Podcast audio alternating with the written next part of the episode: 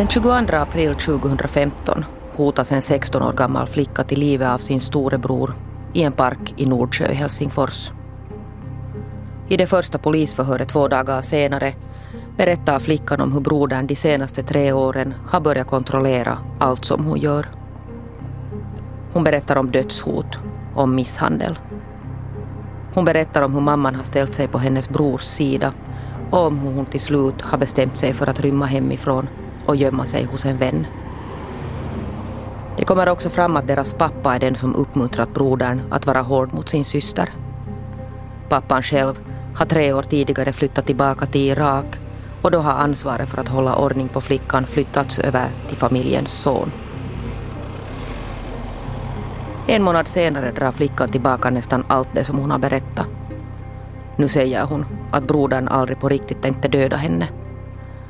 Men åklagaren menar att hon ändrar sin historia för att hon är rädd och pressad. Brodern åtalas senare samma år för olaga hot och för att ha förberett sin systers mord, ett hedersmord. I åtalet hänvisar åklagaren till pappans roll och till att brodern upprepade gånger skrev till olika människor om hur han ska skjuta ihjäl sin syster. När rättegången inleds i Helsingfors tingsrätt vägrar den 16-åriga flickan vittna mot sin bror. Det spelar ingen roll. Han åtalas ändå.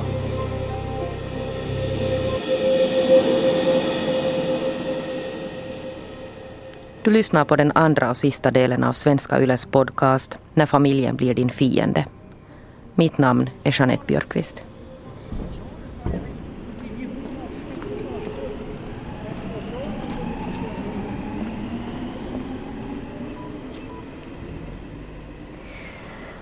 Det finns ganska många äh, sådana typiska drag där. Till exempel att det är en 16 år gammal flicka, en tonåring som har kanske börjat att göra någonting som familjen accepterar inte. Och att det är bror som har varit här, den aktiva människan. Han har misshandlat henne och övervakat henne och så. Och det är också mycket typiskt att den här flickan först berättade polis att hon känner sig hotad och det har varit uh, våld i familjen och så men efter någon tid hon ändrade sin historia och liksom dragit uh, sina ord tillbaka. Johanna Latvala jobbar som projektchef vid Förbundet för mänskliga rättigheter och hon är bekant med den 16-åriga flickans rättsfall. Hon är också insatt i problematiken med hedersrelaterat förtryck och våld och ser att det finns mycket som är typiskt för den här typen av brott i just det här fallet. Det gäller till exempel flickans beslut att plötsligt dra tillbaka i stort sett allt hon först berättade och det gäller hennes försök att dämpa det våld och de hot som brodern hade utsatt henne för. Kanske hon har börjat tänka att okej, okay, vad händer till min bror om jag fortsätter med det här? Och kanske har det också varit eh, tryck från andra familjemedlemmar som att du, du kan inte göra så här att vår familj blir förstörd eller någonting. Och också att eh, i det här fallet eh, där var inblandad människor från olika länderna. Pappan till syskon bodde i, var det i Irak. Det ser ut att han var egentligen den som planerade och var bakom det här hela tiden. Och en sak ännu var mycket typisk där var det att, att det där unga killen sa att hans syster var en hora och därför eh, var det hans plikt att döda henne. Fallet med den 16-åriga flickan är samtidigt unikt på många sätt. För det första är det första gången någon åtalas för att ha förberett ett hedersmord i Finland. För det andra är det ett fall som myndigheterna egentligen av en slump fick reda på i ett ganska tidigt skede. För det vanliga är att ungdomar som lever i olika slags hårt kontrollerade sociala sammanhang inte själva söker hjälp. Åtminstone inte innan de har fyllt 18 år. Se mikä mä huomaan, että mikä on aika yleistä, että, että tytöt sitten vasta 18 täytettyään, niin kuin tämän ilmiön tuo esille ja kertoo sitten siinä raadollisuudessaan sen kokonaan, että kun tietää jollain tapaa, ehkä ne tietää sen lastensuojelun kuvion, että, että jos he aikaisemmin ottaa puheeksi, niin sitten he pitää olla valmiita myös jollain tapaa kantamaan niistä puheista sitten vastuuta, että siitä voi tulla jotain seurauksia, mitä he sitten pelkää suunnattomasti, niin sen takia se on yleensä sitten, kun on 18, niin se saattaa tulla kokonaisuutena se tilanne selvitä. Sarja Ansama har jobbat som skolkurator i olika finska skolor i Esbo i över tio år. Under de här åren har minst ett par, ibland fler flickor, varje år suttit i hennes rum och småningom nystat upp en hemmavardag där hedersrelaterad kontroll är närvarande i stort sett hela tiden. Men det vanliga är att flickorna inte vill tala om hur de har det förrän de har fyllt 18 år, om ens då. För de vet att om de pratar så kan det ha långtgående följder för hela familjen, säger Sari Ansama. Är de minderåriga kan till exempel barnskyddet ingripa och det, tänker flickorna, kan leda till ännu värre problem för dem. De vet också att om de talar med någon utomstående så kan det ha långtgående konsekvenser på deras egen framtid.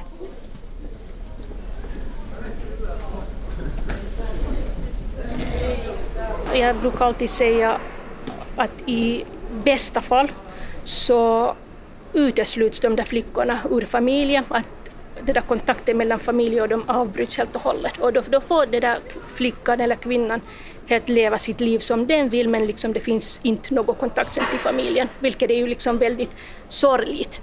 Men sen i värsta fall så kan flickan eller, eller, eller kvinnan helt försvinna och man vet inte var de kan vara.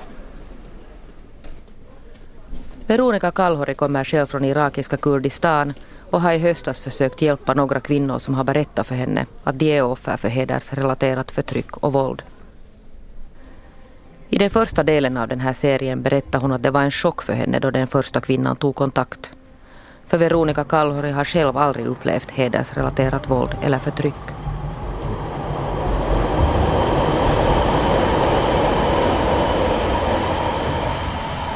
Känner jättemånga sådana unga som föräldrarna har arrangerat äktenskap åt och de har inte själva velat gifta sig med den här personen. Men sen har familjen pressat, liksom hotat dem.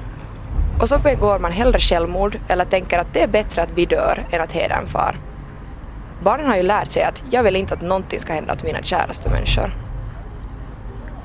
Men vem är det som blir offer för det här?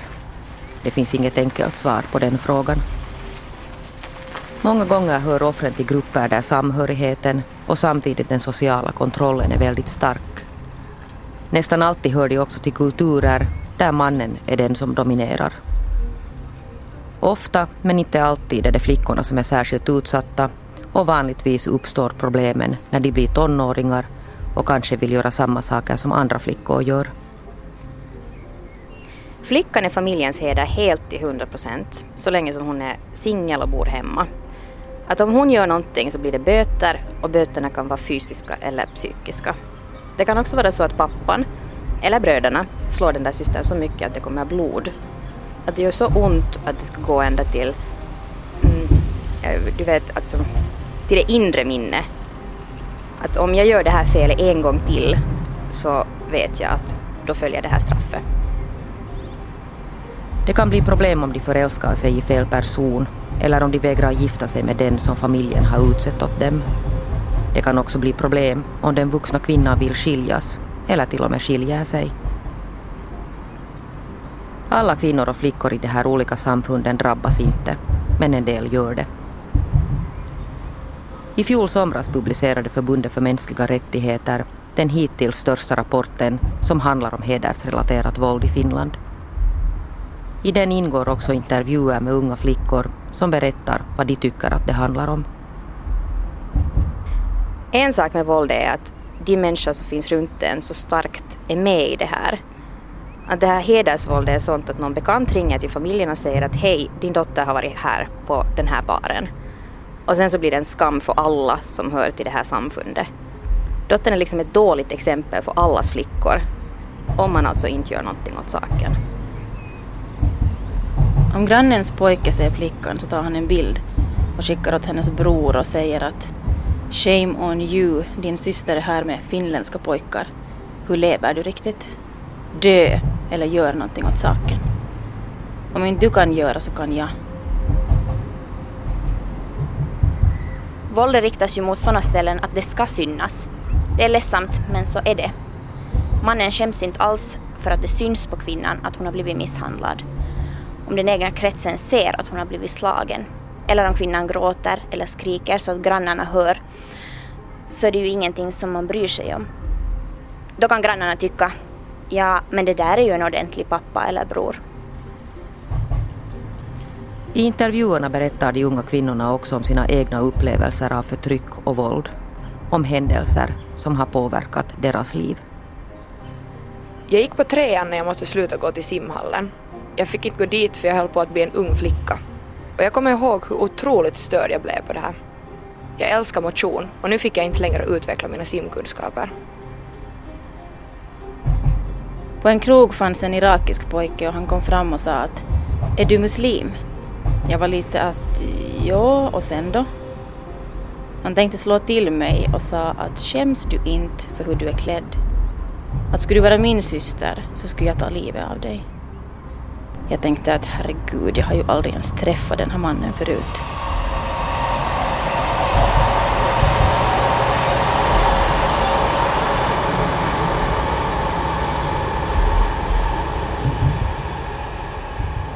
Alla som jag pratar med under arbetet med den här podcasten är överens om en sak.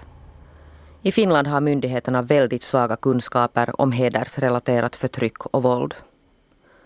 Det verkar dessutom finnas en djup rädsla för att diskutera det här problemet. Det gäller inte bara de kvinnor som är offer. Det gäller också det omgivande samhället. Om jag har förstått rätt så, så är det många som inte vågar tala om det här problemet just på grund av på grund av det här, att ingen vill bli stämplad som rasist. Som jag sa så, så är det ju inte meningen heller. Att liksom när jag sitter här och talar om det här problemet så, så vill jag absolut inte stämpla någon. Men jag vill att någon gör något åt saken för att jag har blivit kontaktad av personer som har blivit utsatta för det här problemet och de vill att någon gör något åt saken fast de själva inte riktigt vågar ta upp det här problemet. Men vem är någon? Vem som helst, alla eller ens någon, säger Veronica Kalhori. I rapporten som Förbundet för mänskliga rättigheter gjorde gick man också igenom situationen i de andra nordiska länderna. För Finlands del säger man att medvetenheten om problemet kanske har ökat de senaste åren. Men fortfarande finns det djupa brister i myndigheternas förmåga att känna igen och ingripa när någon flicka eller kvinna far illa. Bland de länder som har kommit längst med olika stödnät för utsatta flickor och kvinnor finns Sverige.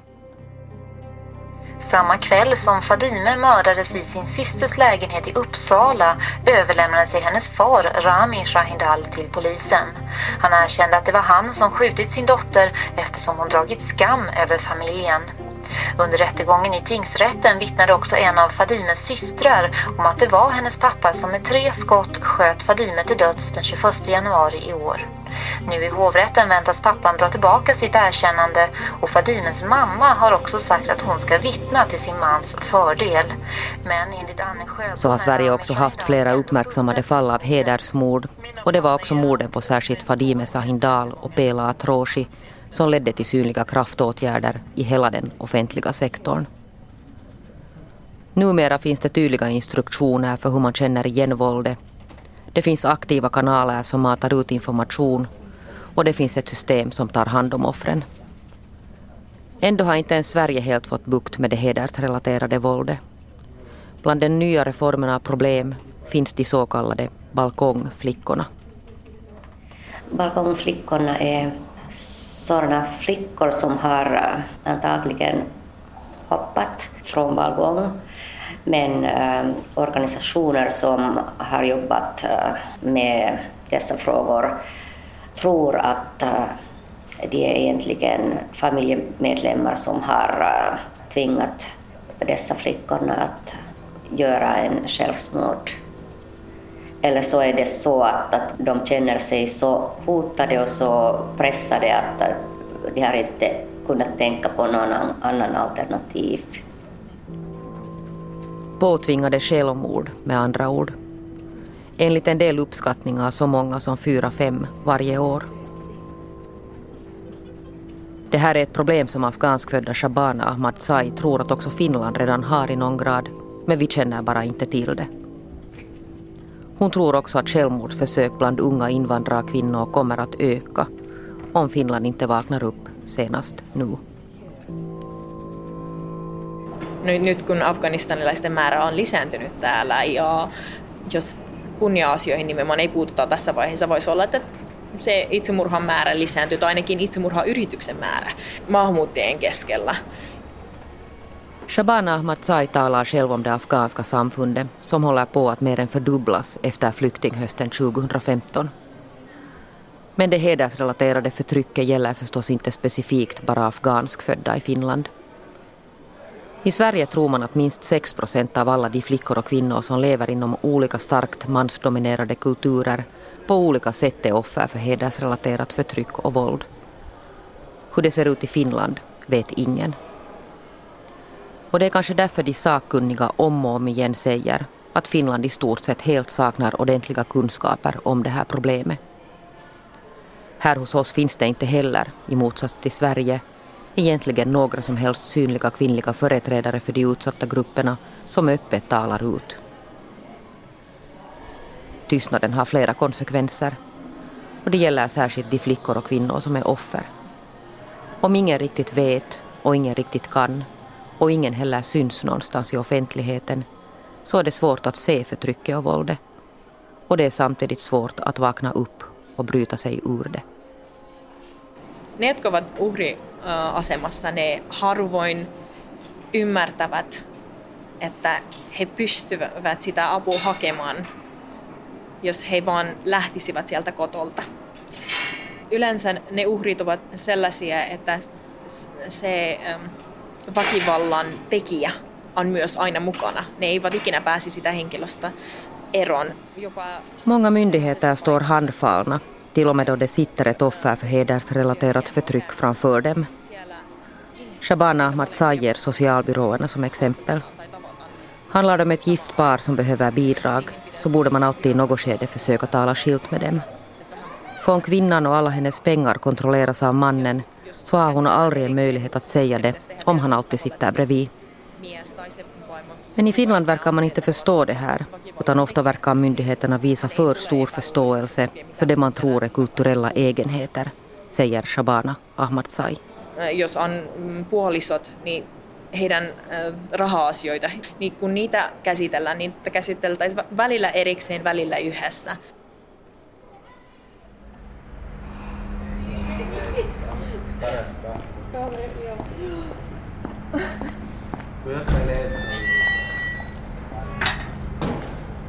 En organisation som arbetar utanför offentligheten är Kalliolan Nuoret.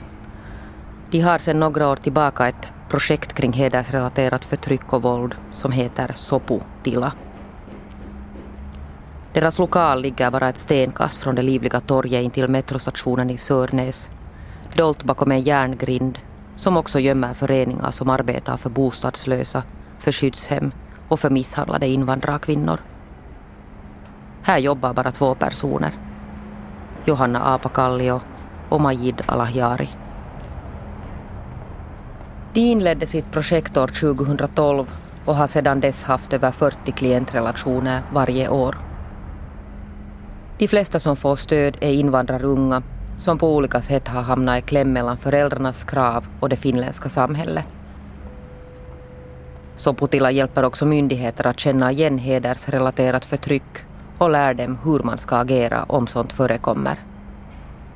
Många som behöver stöd är folk som jobbar i skolor och råden kan vara väldigt konkreta. Et ehkä niin kuin enemmän sitten vaan kiinnittää huomiota niiden nuorten niin kuin, kertomuksiin siitä, että saako esimerkiksi koulun jälkeen harrastaa tai onko niin kuin hirveän tiukat säännöt siinä, että milloin saa tehdä mitä ja seuraako joku kouluun ja saattaako ja sitten onko, niin kuin, jos tulee niin kuin kesälomakausi niin kuin nytkin on tulossa, niin onko nuori niin kuin, stressaantunut siitä kotimaahan lähdöstä, että odottaako siellä sitten mahdollisesti jotain aviopuolisoehdokkaita, joihin häntä ehkä tutustutetaan. Vad pratar den unga om? Får han eller hon ha någon hobby efter skolan? Eller finns det strikta regler för vad som är tillåtet?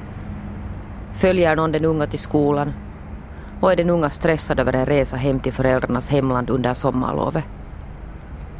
Många gånger finns tecknen där om man bara är uppmärksam, säger Johanna Apakallio. Det kan också handla om så till synes triviala saker som om den unga får delta i skoldiskon. Om det aldrig händer eller om den unga aldrig får övernatta hos sin kompis så kanske man behöver reagera. För det som kan verka normalt och vardagligt för en ungdom kan ha helt annorlunda följder för den som lever under hård kontroll.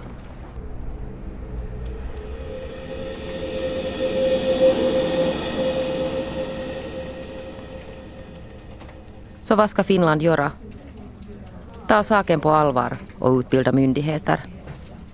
Ge plats åt människor med invandrarbakgrund i alla de sammanhang där de här sakerna diskuteras.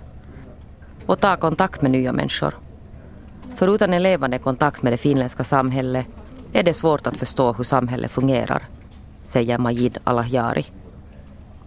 Kyllä se on suuri ongelma tästä eh, kotouttamisessa, että eh, kotouttamista yritetään eh, suorittaa paperiden ja ohjeiden kautta, ei suora yhteyttä näihin ihmisiin. Om de som flyttar till Finland bara får papper och skriftliga regler och aldrig på riktigt umgås med dem som lever enligt finländska normer så blir det problem. Det bästa är levande kontakter mellan människor för då lär man sig av varandra, säger Majid Alahjari. Och han understryker att man kan lära av varandra. Hedersrelaterat våld och förtryck lever och växer i täta sociala grupper som står nära varandra och långt från andra. Ju mindre kontakt de har med det omgivande samhället, desto mer isolerar de sig. Och det är aldrig bra, säger han. Hyvin äh, semmoisena tarpeellisena äh, oppimisaiheena se on se, että ei jätetä yksin ketään. Et pidetään huolta, että kaikilla menee hyvin. Samtidigt så finns det också mycket gott i de kulturer där man tar hand om varandra och inte lämnar någon ensam. Och just de goda sakerna, omtanken om varandra, att se till att alla har det bra, tycker Majid Alahjari att finländarna kunde lära sig mer av.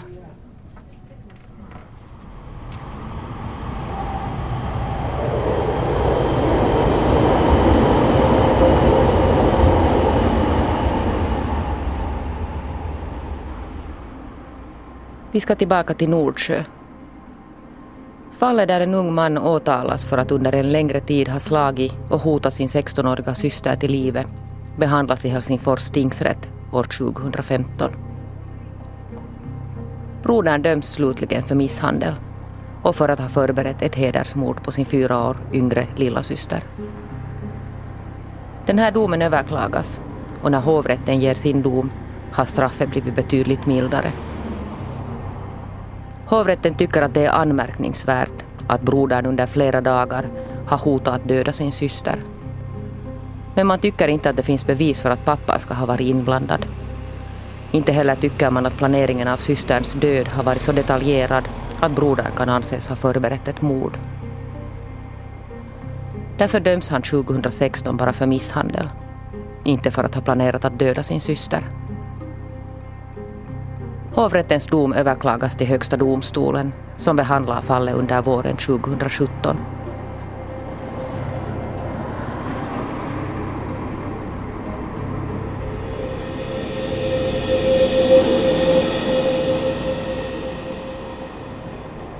Har lyssnat på den andra och sista delen av När familjen blir din fiende, en svenska YLE-podcast. Du kan hitta båda delarna av det här programmet via YLE Arenan. Den här seriens ljuddesign är gjord av Jyrki Häyrinen. Producent är Hasse Sundqvist och mitt namn är Jeanette Björkqvist.